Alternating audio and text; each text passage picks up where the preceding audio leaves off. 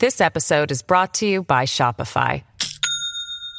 Do you have a point of sale system you can trust, or is it a real POS?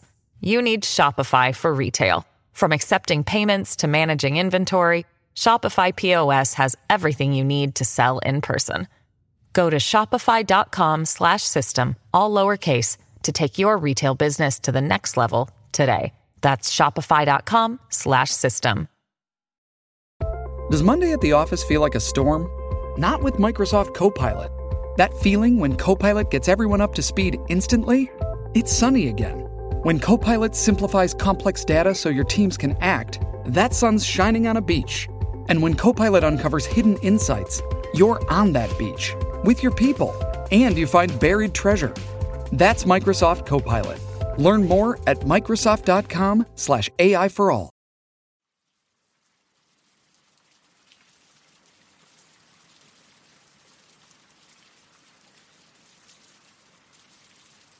Greetings, everyone. Good morning, good afternoon, or good evening, wherever you are. Oh, how I've missed you all. And I saw some comments stating that there's a lot of people that miss my intro. Thank you so much. I told a lot of you that I will be posting my story about what I went through. I'm not going to do that in the introduction. I'll make that the very first story of this video. In the meantime, if you like what you are hearing, down in the description below, you can buy me a coffee. It helps me and the channel out. As well, you could become a member of Back to Ashes for only $1.99 a month. It includes perks such as you get videos a day early, you get priority responses in the comments, and many more perks. Now, sit back, relax, kick back, grab a snack, or tuck in and get warm and enjoy these twisted, scary stories.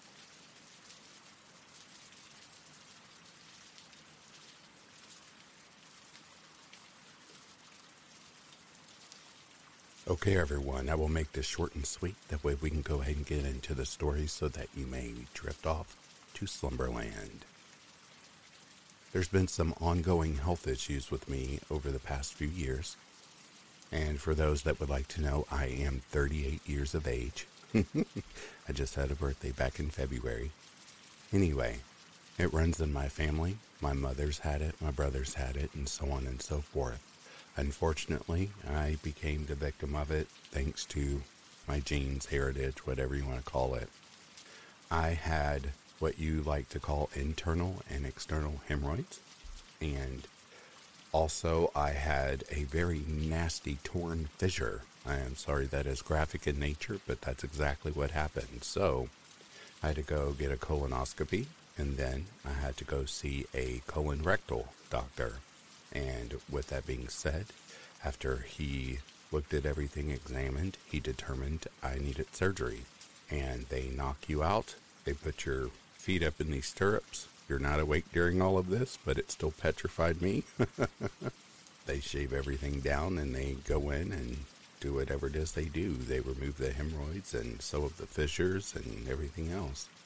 I just remember coming to, I was still kind of numb and out of it from the anesthesia. And I got home.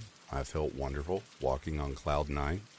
They told me as soon as I got home, take my pain medications. I sure did. I could not sleep to save my life, but the very next day, I also felt great. I think it's still because of all the drugs they put in me while I was in surgery. And it wasn't until about three or four days later that the pain really kicked in. So I am so sorry that I did not get back to all of you all in the comments, but I am feeling much better, and there's still some pain going on, but nothing too intolerable. I'm just taking it day by day. With that being said, whenever I mention the coffee crew and I mention that it helps me in the channel, the coffee crew, whenever you buy me a coffee, it's sort of like tipping your narrator, and I truly, really, from the bottom of my heart, appreciate that.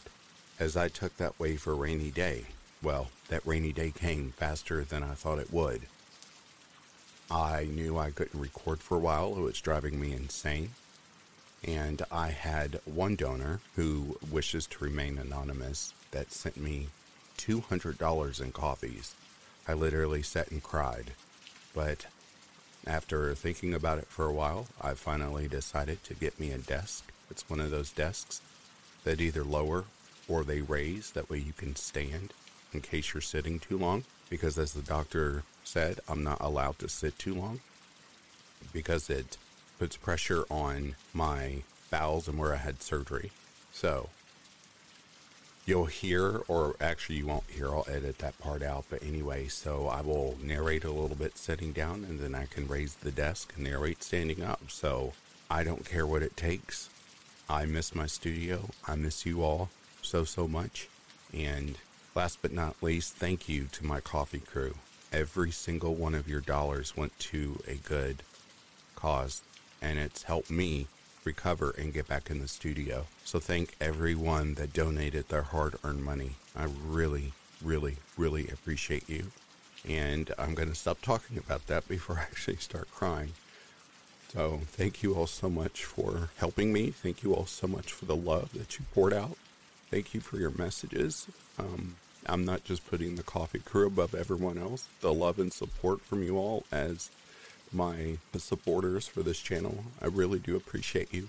Your words and love got me through uh, this time. Yes, you all think I should still be laying down and healing. Trust me, I'm doing that. But I had to get back in my studio. I have to put videos out. As I said, this is my full time job. Each day that I lay around and I don't put a video out, I'm losing money, and this is what is paying my bills. And two, you all can't go to sleep without vocal melatonin. And I'm pretty sure a lot of you all are probably getting bored listening to the stories that you've already heard time and time again. So I wanted to bring you something fresh. I am starting with this genre. And of course, while I was laying on the couch for almost a week, I collected a lot of stories. So I've got a lot coming to you all. I know I said I would start the membership benefits next week, but what I'm going to do to get myself caught up, I'm going to release a video Saturday, Sunday, Monday, Tuesday, Wednesday, and then starting next weekend is the cutoff date. We will then go to members get early releases, and then everyone else gets to see the video. It's only fair to the members who pay their fees every month. They've been patient with me um, the week before surgery, of course, me missing surgery, and they're still patiently waiting for their benefits to kick in. So it's only right, it's only correct. Okay, I think that's long enough. Just know that right after this story, there will be an ad. So, with that being said, let's move on to these twisted, scary stories.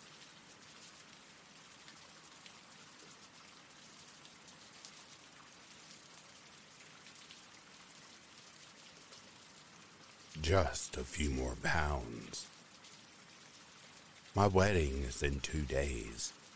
I've been dieting, exercising, calorie counting, and doing everything in my power to scale down, to fit in my dream wedding dress. I know it's cliche, but I found the perfect dress years before I even met my fiance. I damn well planned to wear it. I never had a mind for marriage. But when I saw this dress online on a clothing shop's website, I knew I had to have it. It's stunning, with a long crystal studded corset, sweetheart neckline, the works. The bustle had a train covered in lace with doves flying, outlined in Swarovski crystals. When it arrived, it was more beautiful than words could express.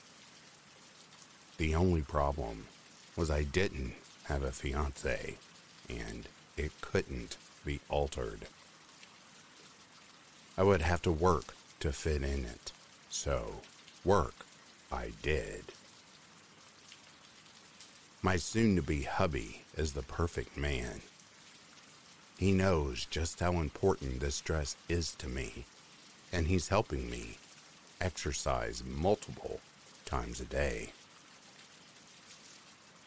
We might be too exhausted by the honeymoon to even enjoy it.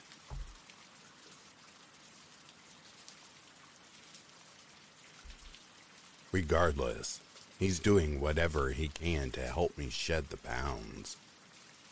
I haven't had sugar in months. No bread, no alcohol, nothing fattening.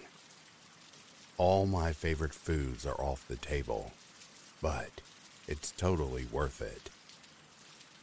Over the past three years, I've shed pound after pound. I had liposuction, my stomach banded, and tried every fad diet there is to try. I've had my excess skin removed and had ice treatments to freeze my fat away. I've even sweat away in saunas trying to lose that extra weight. I put in the work, but this dress is just stubbornly small. I love it so much and refuse to get married in anything else. My parents had footed the bill for a stunning wedding, so the date can't be changed. It's everything I've ever wanted, but I've run out of time. Today I tried it on again. It's tight. Ugh, too tight. I just don't have time for anything else or any other solution. Sometimes you have to go to extremes to get what you want. This is my dream wedding, my dream man, and my dream dress. The only option at this point is to give up my pound of flesh, or five, to make it happen. I hope I have enough gauze and plastic wrap to keep any blood off my beautiful dress. Long enough to get married and dance all night long. After all, marriage is all about sacrifice, right?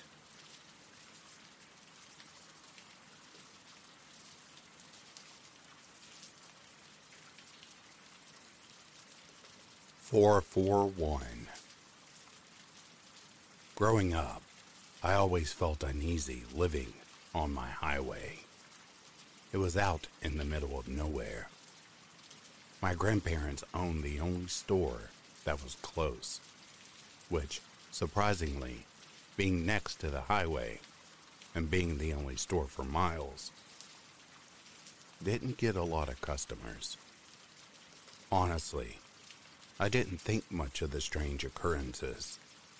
The lights coming on, scratches on the roof of my room, noises coming from the woods, and most of all, the deaths.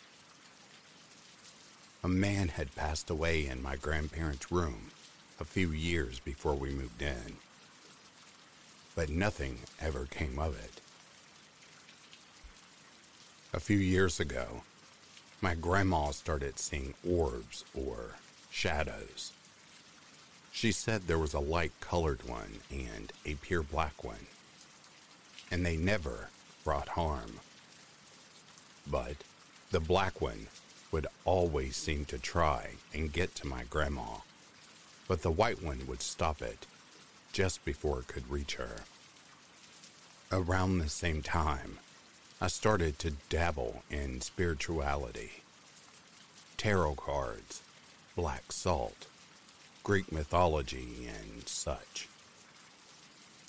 I believed and still believe in ghosts, demons, angels, even skinwalkers or skinnies, as I call them. I can recall a few instances where I truly cannot forget. The time a skinwalker was in the woods, waiting for me and my grandma to come even a step closer. Strange occurrences when I was alone in the house. The uneasy feeling that something was always watching me. Hell, even the nightmares. And times that I woke up in the middle of the night. The top three that terrify me the most are the stories I'll be sharing now. Instance 1. This was back in 2021. My neighbor had given me her three cats she couldn't care for anymore. Well, the two bobcats were outside, while the other cat was an inside cat. The inside cat got pregnant, or was pregnant, when we got her. She cared for the babies, but one day she had went outside. She never came back. She always comes back. We went looking for her near the wood lining, but I didn't see her. I had seen the back half of a cat, however. And right after that, the flashlights me and my grandma had showed a little bit of a shadow. And when I say that thing was huge, I don't know what it is to this day, but I know it wasn't a wild animal. Instance 2 I had watched a movie that was claimed to be haunted. I can't recall the name of it, but it was a weird movie.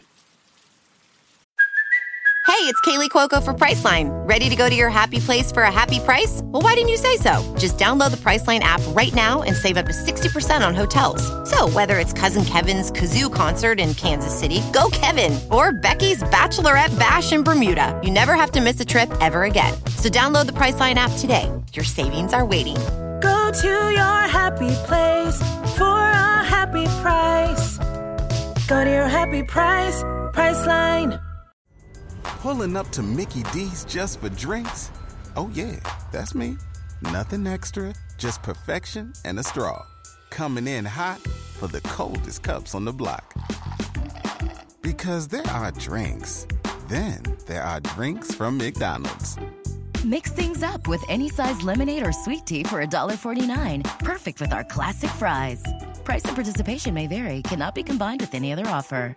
Ba da ba ba ba. Well, while watching it, I was alone. And surprise, surprise, it was storming outside.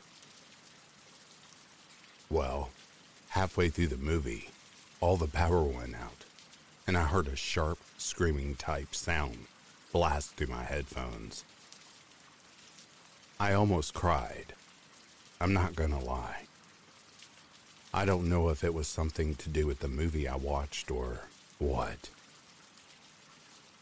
And here is the last instance the nightmares.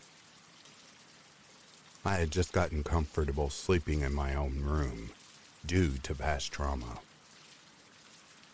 Well, it was all good at first until the nightmare started. It was excruciating. I could feel the pain with each gunshot or cut or cat accident. My dreams were so vivid to the point I forced myself to pull an ungodly amount of all nighters. Not to mention the times I would wake up to my speaker being on or inclines in volume from the TV. I'm not saying these instances are related to the abnormalities of life or ghosts, but please, whatever you do, don't move onto Highway 441.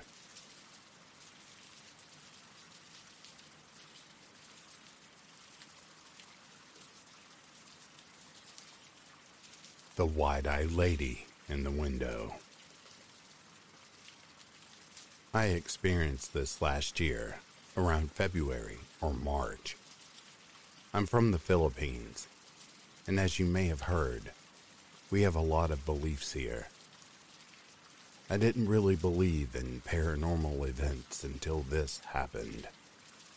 So, I live in a house with my aunt and cousins, along with my siblings.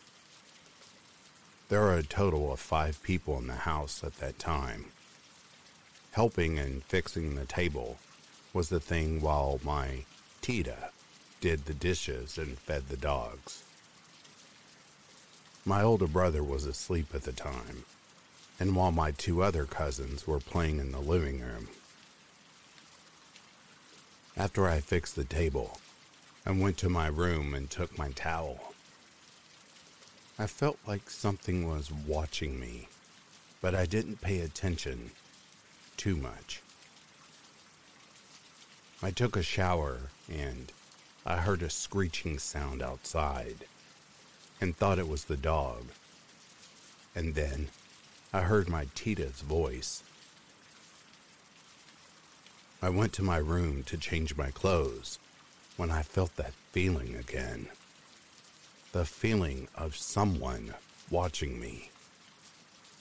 I heard my Tita's voice again, calling my name this time. Then I looked at the window.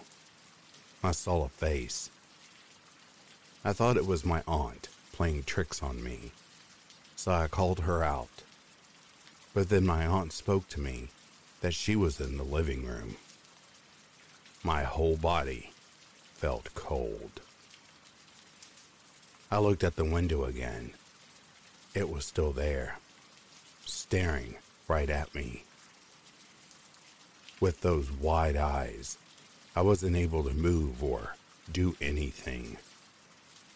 I was standing there, and it felt like my feet were glued to the floor. I wasn't able to run or even let out a scream. Her face was rotting, and her eyes almost poking out. I fought myself and ran as fast as I could, grabbing a towel to cover my naked body. I went outside my room and hugged my aunt, and I cried as hard as I've ever cried before. My whole body was shaking. I told her about what happened, and after that, she let me sleep in her room with my cousins. It's been a year now, but it still terrifies me. We moved to a new house with my mom and my older brother. I don't feel anything here, not even someone watching me from the window.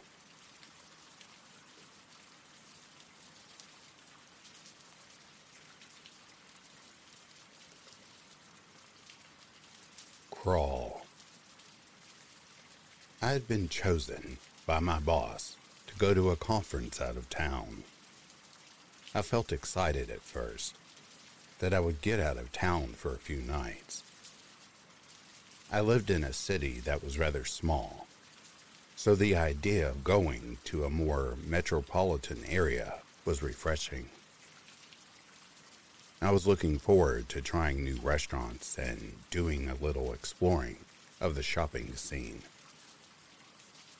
I was hoping that my hotel would be closer to downtown, but unfortunately, I had found it to be a little out of the way. It was listed as a hotel online, and had some pretty nice pictures, but when I got there, it had more of a rundown motel vibe. The first day of the conference was long. It was a lot of socializing with people from other companies, mostly small talk. Once I got to my hotel room, I set my bag down on a dresser. Then I went to strip off the comforter because only God knows that amount of times it has actually been washed. I looked down at the comforter that was now in a heap on the floor and saw that the bottom part of the comforter had a dark stain on it. It was faded, so I knew the comforter had been washed at least once. I further inspected the sheets on the bed and didn't see any other stains. I kicked off my shoes and lay down on the bed. I began to scroll on my phone, and when I realized one hour started to creep up to two, I hit the lock button on my phone and set it down on the bed next to me. I stared up at the ceiling. I didn't really focus in on the popcorn effect of the paint until I saw one of the bumps start to move. Something was crawling along the paint. I squinted and realized it was an orange bump, more commonly known as a ladybug. I thought it was a little strange that it was on my ceiling. But it was the middle of October, so it probably wasn't that strange after all.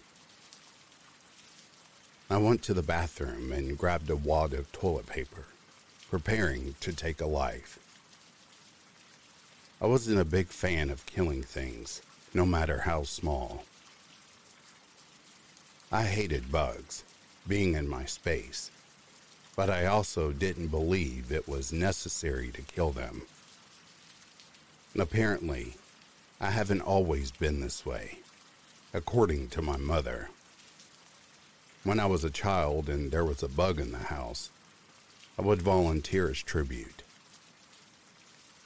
She also said half the time I would run up to the bug and vice grip it between my thumb and pointer finger before she even had time to hand me a tissue. She told me that ladybugs had been my favorite insect to kill because I had liked the way the shell crunched between my fingers. I have no memory of this. I returned to the bed and jumped up on it to try and reach the ladybug. Of course, I was too short. I felt stupid thinking that I could have reached him. I pathetically attempted to jump up and grab him, he began to crawl away from me. I tried to jump higher, reaching desperately up to the ceiling, barely even touching it. I'd gotten too close to the edge of the bed and jumped up to reach for it one last time. I landed one foot on the bed, but the other foot missed and violently threw my body off balance. I fell awkwardly onto the crunchy carpet, just barely missing the dresser. When I hit the floor, I heard something. It sounded like a little boy had let out a giggle. I felt a sudden intense fear of being watched. I looked around the room, but obviously didn't see anyone. I ran to the window it had been slightly cracked open, and there was a group of high school aged boys in the parking lot. I assumed they had been staying there for a sports tournament or something. Because I could see multiple of them wearing blue and white Letterman jackets. They were laughing and chasing each other around the lot. I went to close the window and saw that there had been a slight tear in the screen. I assumed this is how the ladybug had gotten in.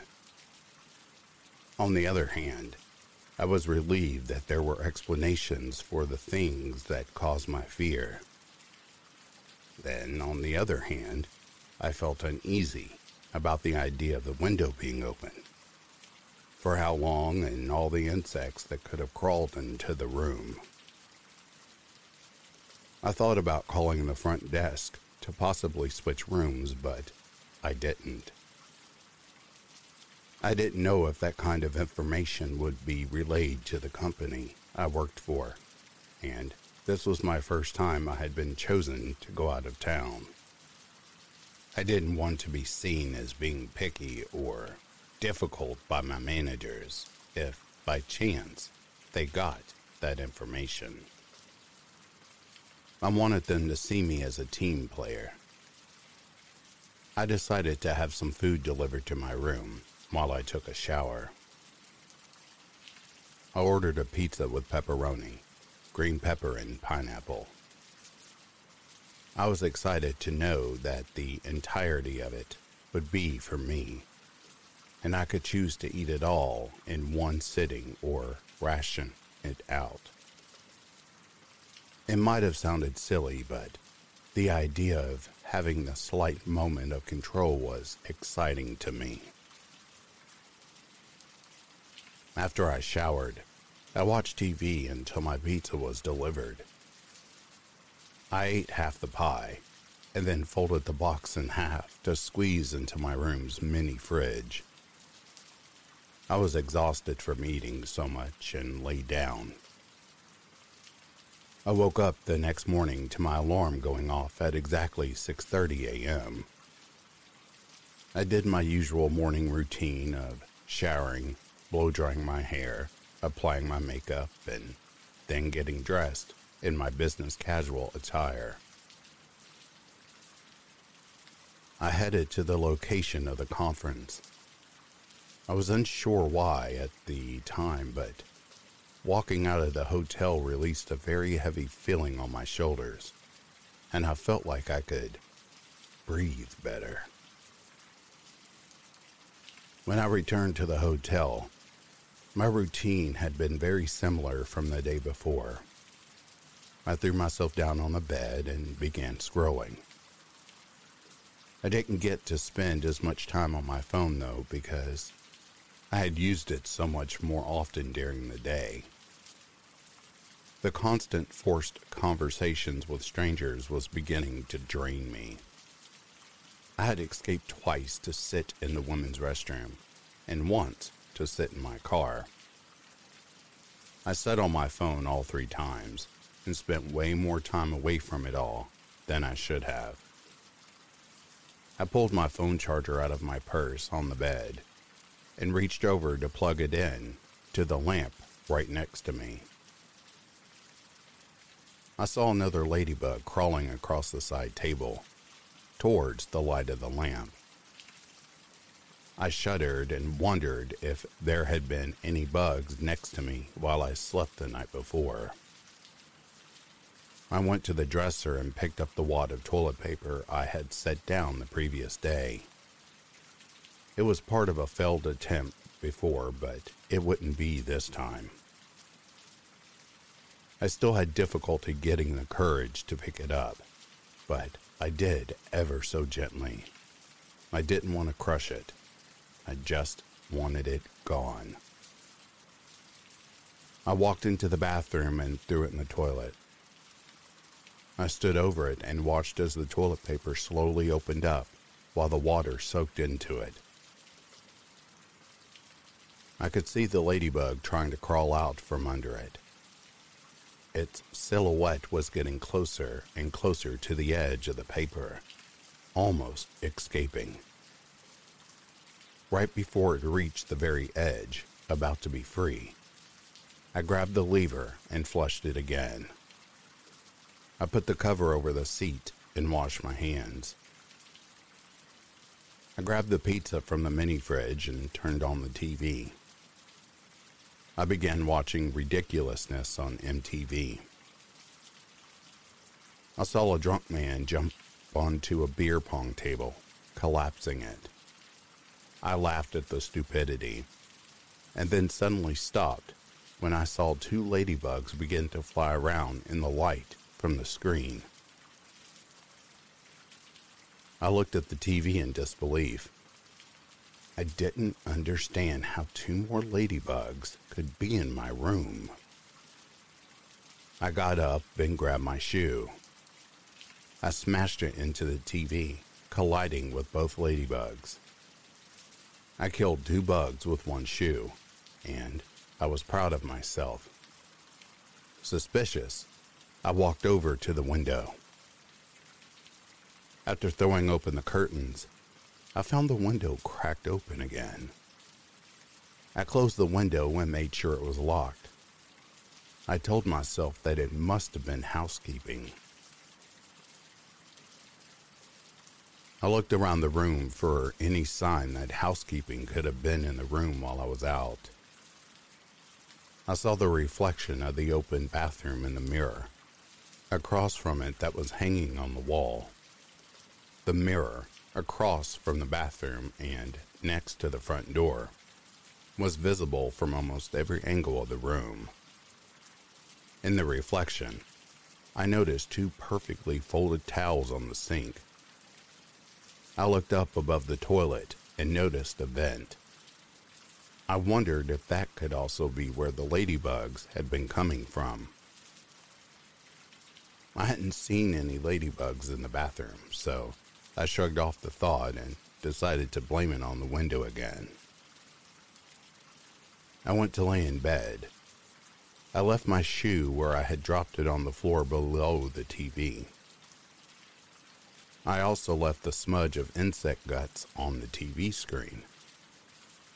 I went back on my phone and scrolled until I felt tired enough to go to sleep. The next morning, I got up and was ready to head to the conference. I looked over my clothes carefully before I put them on, just to make sure nothing had crawled into them. I felt on edge and paranoid, but also ready to kill anything small that I saw moving. When I got out to the parking lot, I looked up towards the window to my room. The curtains and window were still visibly closed from the previous night. I thought, they better stay that way. When I returned from the conference, I looked down and inspected the bed before laying down on it. I was exhausted from the day of socializing, but I wasn't careless I closed my eyes, afraid that I was going to see a ladybug crawling on the ceiling. It took me a couple of minutes before I felt the urge to open them. I got a familiar feeling, like I was being watched. I opened my eyes and saw no ladybugs on the ceiling. I looked over at the nightstand and saw nothing crawling on top of it. I looked at the TV and saw nothing swarming around the screen. I nervously peered over at the mirror that gave me a full view of the bathroom and its reflection. Nothing. I felt so silly. Not ready to give up. I walked over to the window and pulled open the curtains. I looked down and saw that the window was fully closed. I even tugged on it to see if it had been unlocked and it didn't budge. I walked over to the bed and lay down again, a little defeated. I became quickly bored. I started scrolling on my phone again. I'd gotten to Twitter and began reading a tweet from Chrissy Teigen. I scoffed after realizing her hiatus from the app was very short lived and everyone knew it would be. It seemed all too common for celebrities to make big declarations on how they will remove themselves from toxic situations. Chrissy Teigen felt targeted and bullied, so she left Twitter. Sometimes I get annoyed by all the back and forth. Someone famous does something wrong Thousands, sometimes millions of people swarm their social media accounts, telling them they are horrible people. Then, they should be ashamed of themselves. Sometimes people even tell them that they should die. It is a horrible cycle. The celebrity will then take a step back from the social media, but then come back to it but the people who were swarming their social media are just waiting, all for the cycle to just happen again. They may leave, but they always come back. They always come back. They always come back to the hate and the. I was lost in my own train of thought when I almost let out a scream a ladybug started to dive bomb my phone screen, attracted to its light. I threw my phone across to the other end of the bed, but it bounced off and hit the floor with a thud. I looked all over to see if the ladybug had landed somewhere on me, but it disappeared as soon as it had appeared in the light of the phone. I got up and started looking around the room again. That's when I saw another ladybug crawling on the mirror. I chose my shoe as a weapon for the second time and brought it down on the ladybug, hearing the crunch as it was fed to the glass. I lifted the shoe and there was the tiniest smear from where it had been in its final moments. I felt disgusted. I walked into the bathroom and began to wash my hands vigorously. I then decided to strip off my clothes, deciding a shower was the only way I could feel clean. I took extra care in scrubbing my skin. It started to turn red as it became irritated by the rough hotel bar soap. When I felt I had scrubbed as much as I could, I got out of the shower and grabbed my used towel that was hanging from the door handle. I shook it hard three times to make sure nothing had been on it. I then tightly wrapped it around myself. I walked over to the sink and began to brush my teeth. That is when I felt it. I looked down and knew what it was before I even saw it. It was another ladybug crawling up my leg. I swiped it away with my hand and saw it fall to the ground. I noticed that it fell among two more that had been crawling on the floor, right under the sink. I gasped. I ran out of the bathroom to grab one of my shoes. When I bent down to grab my shoe, I heard it again. It was a faint giggle. I froze. Goosebumps covered my arms and legs. I felt nauseous from being overwhelmed. I didn't know what to do. Then the light in my room turned off. I ran to my bed and grabbed my phone to turn the flashlight on. I began waving my phone around the room. I didn't know what I was looking for, but the fear I felt was starting to take over. I was shaking. Think logically, think logically, think logically. I began to think over and over to calm myself. I was panicking in my locked hotel room there was probably just a power outage. I was freaking out for no reason. I started to walk towards the bathroom with my phone light leading the way. That's when I noticed it. It was about five feet away from the hotel room door, and the light switch was right next to it, pointed down. I had flicked it up when I had returned from the conference. I slowly panned my phone flashlight to the right so it was shown in the mirror that provided me a view of the bathroom. I gasped again. It felt like all the air left the room. In the mirror, I could see a hunched over figure on the floor. A thin, pale, naked man was crouched on the floor of the bathroom. He was staring into the mirror at my reflection with wide, crazed eyes. An uneven smile started to spread across his face. I felt sick to my stomach and had an intense feeling that I was going to die. I stared into the mirror at the man, frozen in place. He stared into the mirror at me. Then he started to crawl out of the bathroom.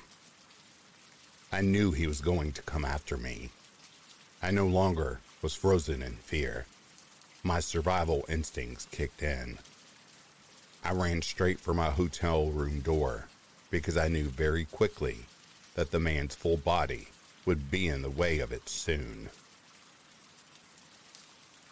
I could feel the man's bald, cold head as I kicked it with my knee. I screamed. I tried to quickly unlock the door, but I felt the man grab my leg, and then my arm with his cold hands. He yanked himself up quickly, using my limbs to raise himself. I tried to push against him. He fell back slightly into the bathroom. I undid the chain lock on the door and pushed on the handle. I felt a slight breeze of air as the door cracked open slightly. Then I felt a strong push. I fell hard down to my right and into the mirror on the wall. I heard the glass break as I hit it and fell onto the floor. Parts of my body were burning. I knew I had been cut by the glass. The man began to climb on top of me, and I let out another scream. I began crying out for help. Someone had to have heard me, and someone has to be coming to help me. I looked into the man's eyes. They were empty black dots.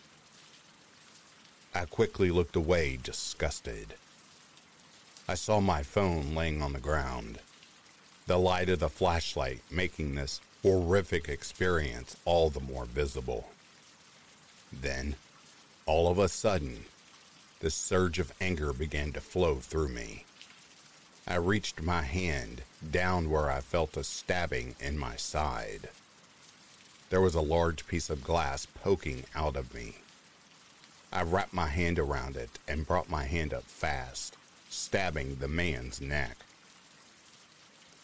My face became flooded with a warm liquid, and I closed my eyes and mouth and continued to bring the piece of glass in and out of what I knew was the man's body. I didn't stop until I heard the hotel room door open. I heard somebody else scream. I didn't know if it was the man or the person who came to rescue me. I threw the piece of glass down and struggled to move myself out from under the man. Once I was free, I crawled backwards and lay down on the ground, exhausted and crying. I looked up at the ceiling above me and saw something crawling along the ceiling.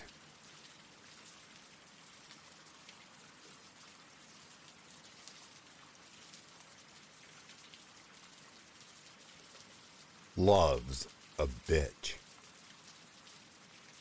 I've never been much of a talker, even in my job. I say very little. Where to? would be just about all you got out of me majority of the time. But this time, my passenger was far too intriguing for me not to say absolutely nothing. Where to? Follow that red car. Her voice took me by surprise. From under the dark and oversized hood that engulfed her was a sweet, tender voice. Okay, no problem. I'll admit it. It wasn't the first time I've heard those words as a taxi driver. But usually, it included a drunken boyfriend, a drunken girlfriend, and some sort of drunken dispute. So, who are we chasing this evening? I asked with a smile. Husband? Boyfriend? Still, no response. Girlfriend? My memory vaguely remembered a woman jumping in the red car just before. I'm not chasing anyone. Just follow it, please.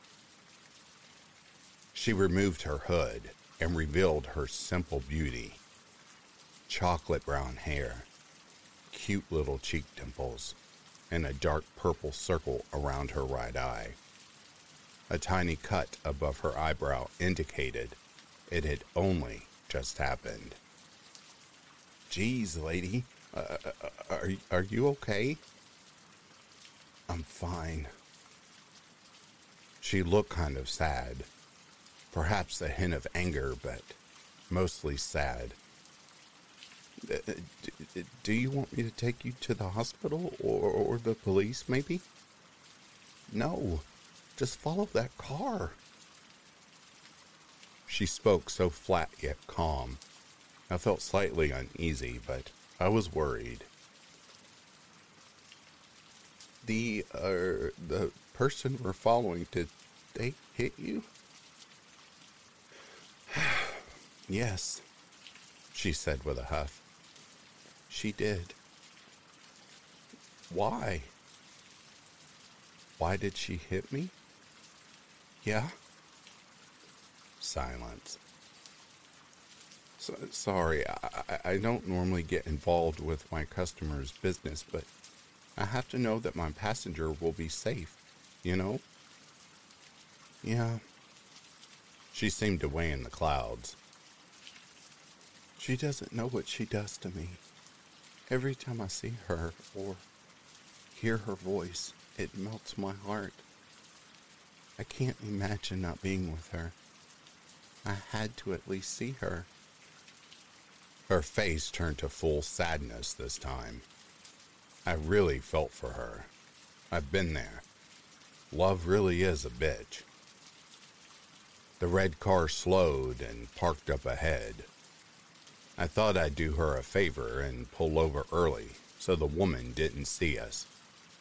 She thanked me, paid me, and went on her way. I contemplated calling the cops just in case, but she was my last customer of the night, so I headed straight home. I'll be honest, a few minutes down the road, I'd completely forgotten about her. The next day, I turned on my kitchen radio as usual to listen to the news. Again, Rachel Jane Jones, local famous actress, died tragically last night from stab wounds after being followed home by an avid female fan who, the police have said, had been stalking Mrs. Jones for some while. It is reported that after hitting the assailant with her bag, Miss Jones was then followed home by the stalker via a taxi and was then stabbed six times in the chest. We'll have more on that later. In other news,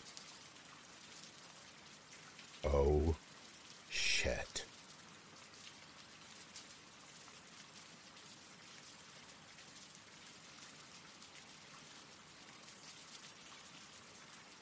Appalachian Horror. This story takes place in the early 1990s. I was 18 years old and started my new life as a college student.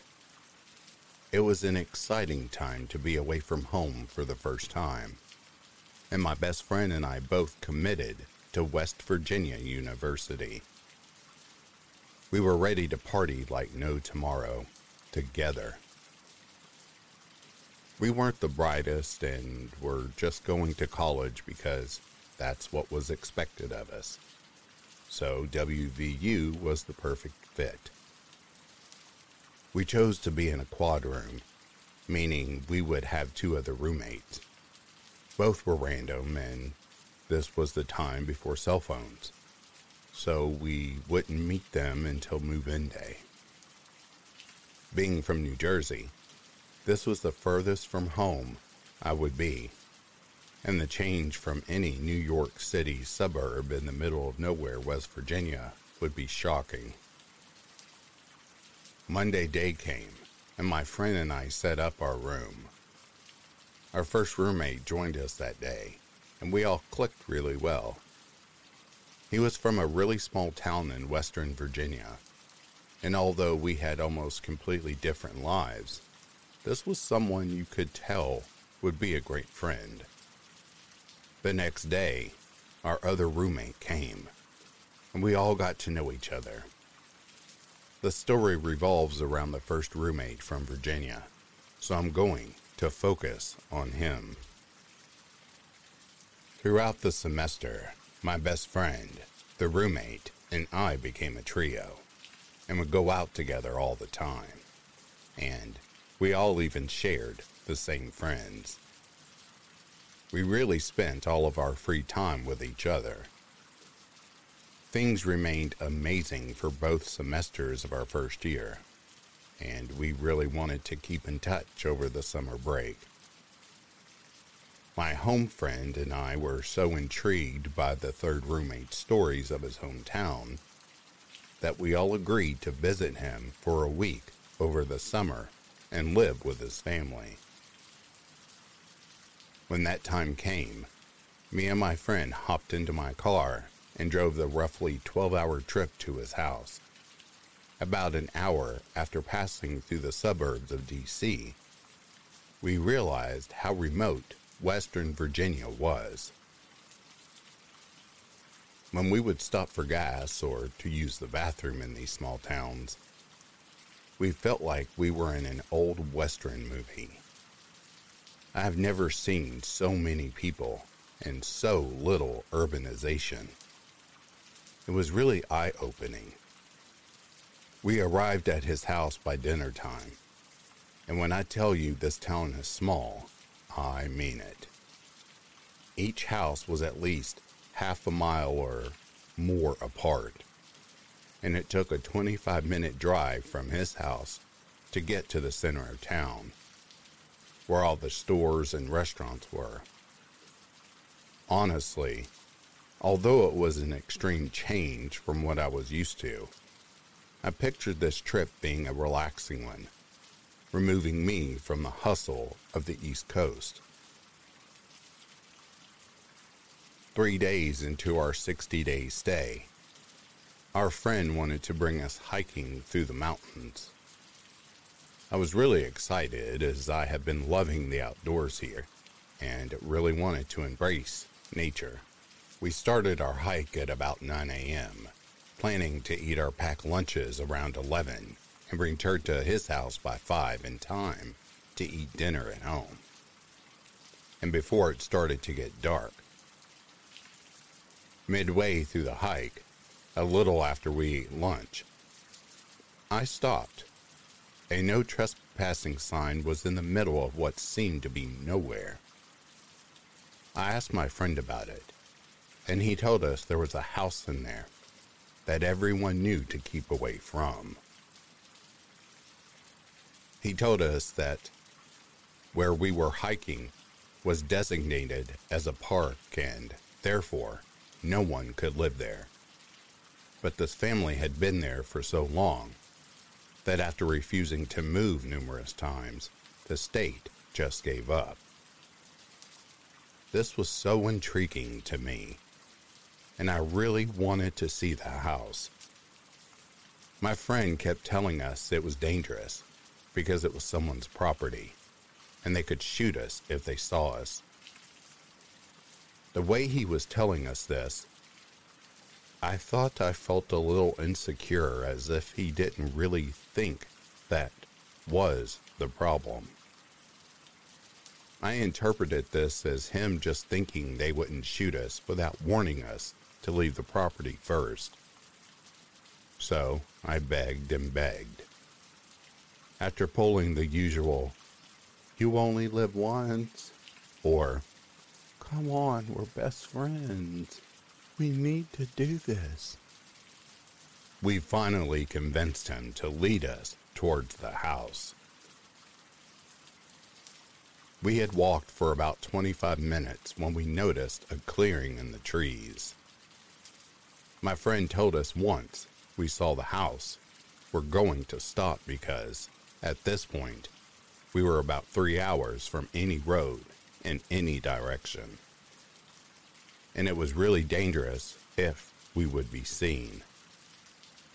We started to whisper and walk slower, waiting for the house to appear. Suddenly, we heard a little scream, like a child when they're playing a game or happy. We froze and started to inch closer to the noise.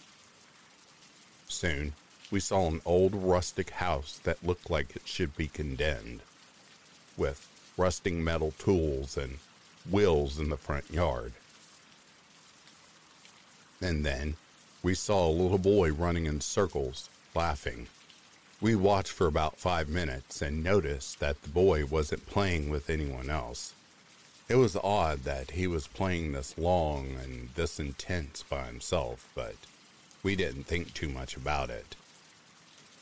My home friend wanted to get closer, but even at this point, I felt scared. The friend from here told us it was really dangerous to get any closer and that we should start heading back now, as it was around 2 and we needed to stay on schedule. My home friend wouldn't budge. He said he wanted to see if other people were on the property and what they were doing. We agreed to stay at our distance, but moved to the side to get different angles of the house and hopefully see someone else. That's when we noticed a tall, heavy man walk out a side door and scream at the boy. Not a scolding scream, but like an animal scream. This was a sound I had never heard a human make before, and I couldn't even imagine what it meant. The boy screamed again in this animalistic howl and ran inside the house. We all looked at each other like, what the F did we just witness? Then, like out of a horror movie, another scream erupted, but this time behind us. We whipped around and saw a boy behind us, probably 12 or 13. We were caught. My heart started pounding so hard I could feel it in my skull. Another scream came from the direction of the house, and we saw the tall man coming for us. He didn't have a gun, though, so we all felt he was about to scold and not kill us. We decided to act lost and just ask him for directions to town that way. And maybe he would go a little easy on us.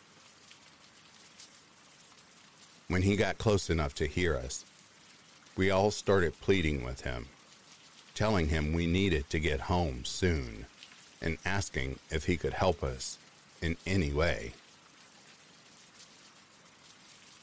He just began screaming at us, and the young boy behind us pushed my friend forward like he was telling us to move. We started to inch up, and the tall man started to walk back toward the house, and we all assumed he wanted us to follow him. Now, we are a couple of yards from the house, and the whole family went outside to look at us.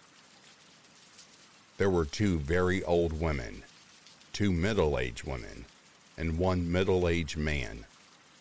Three young men, probably in their 20s, and like eight kids.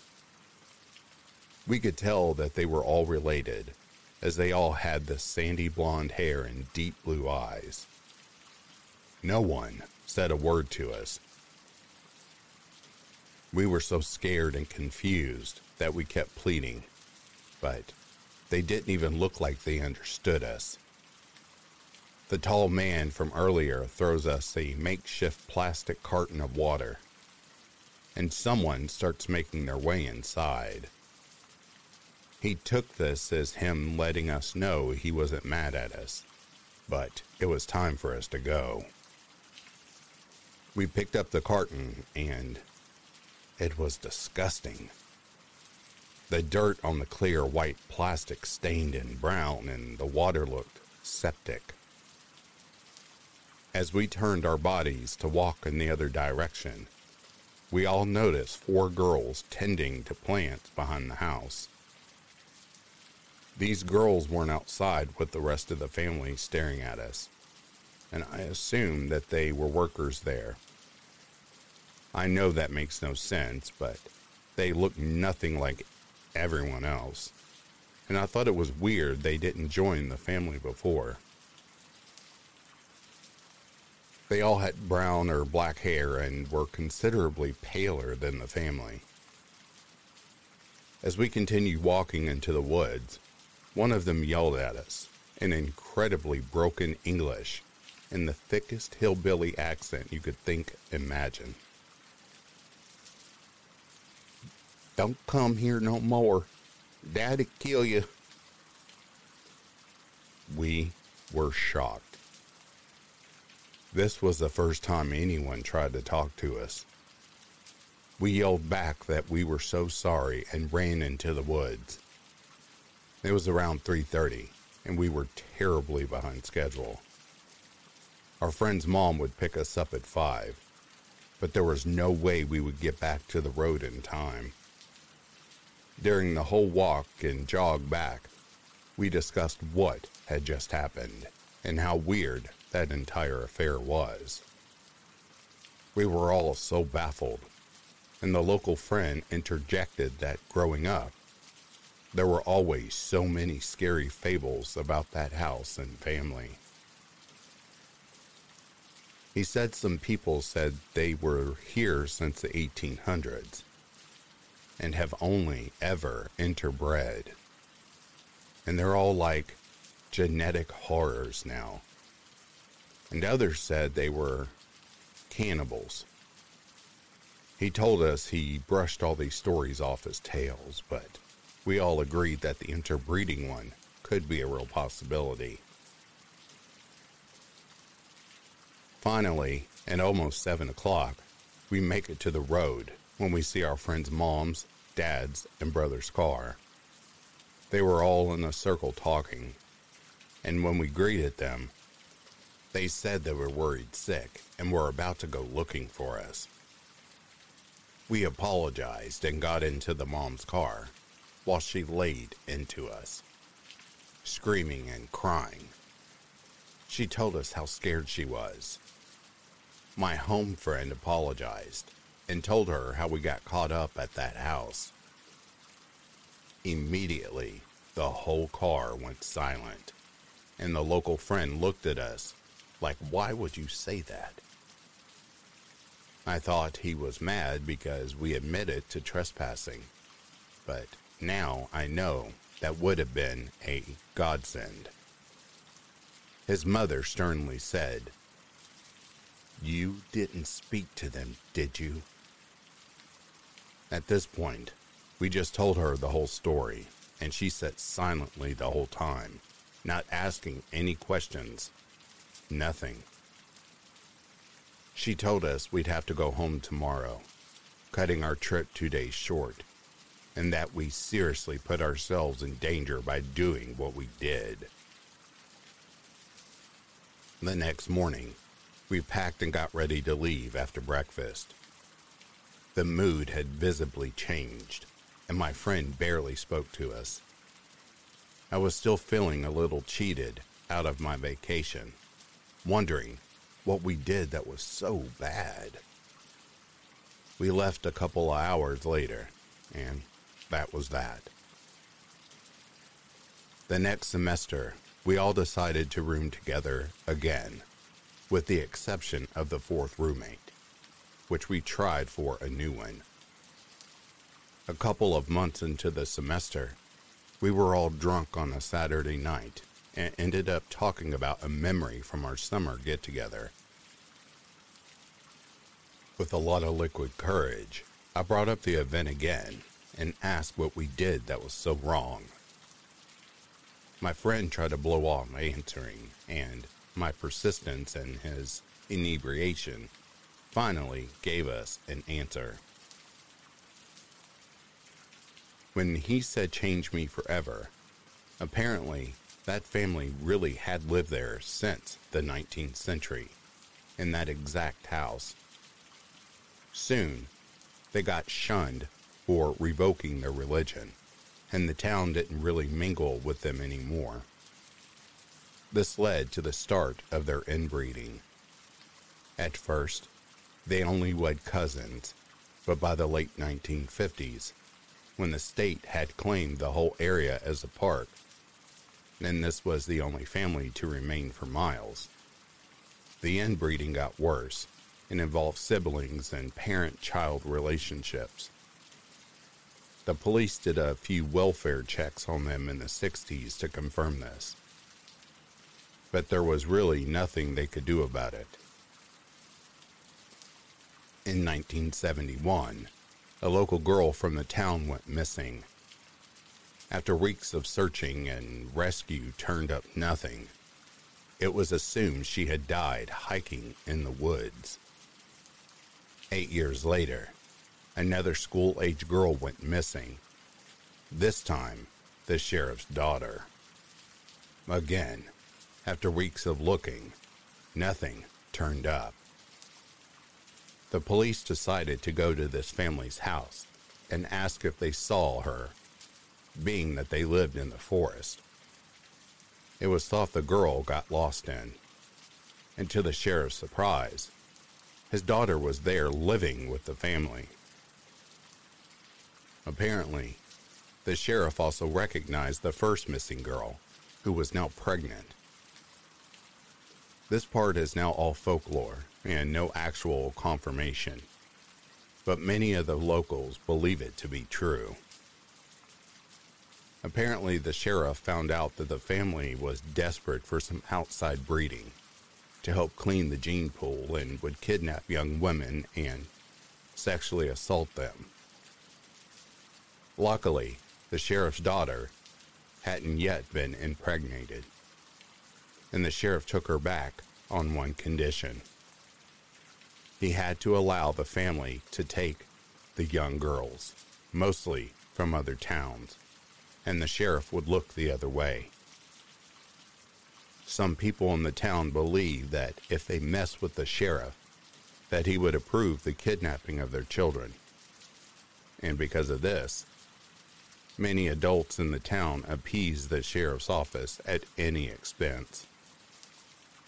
Since then, there have been reports of missing girls from other towns, but no one knows if they simply got lost in the Appalachians or really have been taken.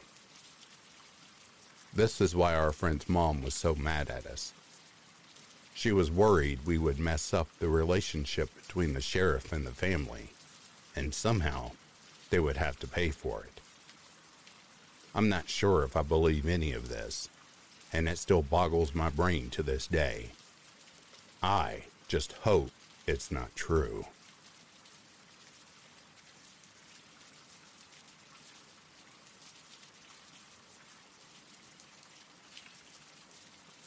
There is someone in my house.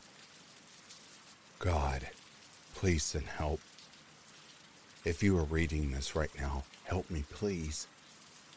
There is someone in my house. I was just sitting on my couch watching a show when I heard glass shatter and footsteps somewhere upstairs. I knew to hide inside my closet and I called 911. I live in Nevada, so the closest police station is nearly an hour away. I will try to apprehend the person and will update you in a few minutes. It's not possible. There is nothing wrong. No broken window, no damage, nobody in my house. I've checked everywhere. The only thing wrong is the gun under my bed is gone. I'm scared for my life. I will update you soon. I think I see someone outside. They are just standing there. Oh God, they are getting closer. The person knocked on my door, telling me my window is broken. They said they lived nearby and saw someone strange near my house. I welcomed the person in, as I didn't want to be alone while checking the window. He left. The window was not broken.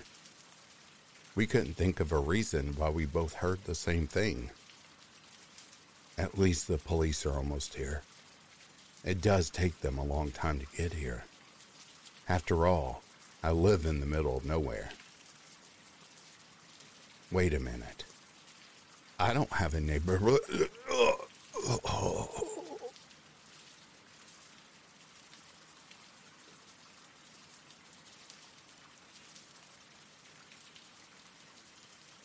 And that, dear listeners, is the end of these twisted, scary stories. If you are sleeping, I hope Slumberland is treating you kindly. If you are awake and listening, I hope you have enjoyed this collection. I am so happy to be back with you all. In the meantime, I'll read to you soon. Have yourself a good morning, a good afternoon, or a good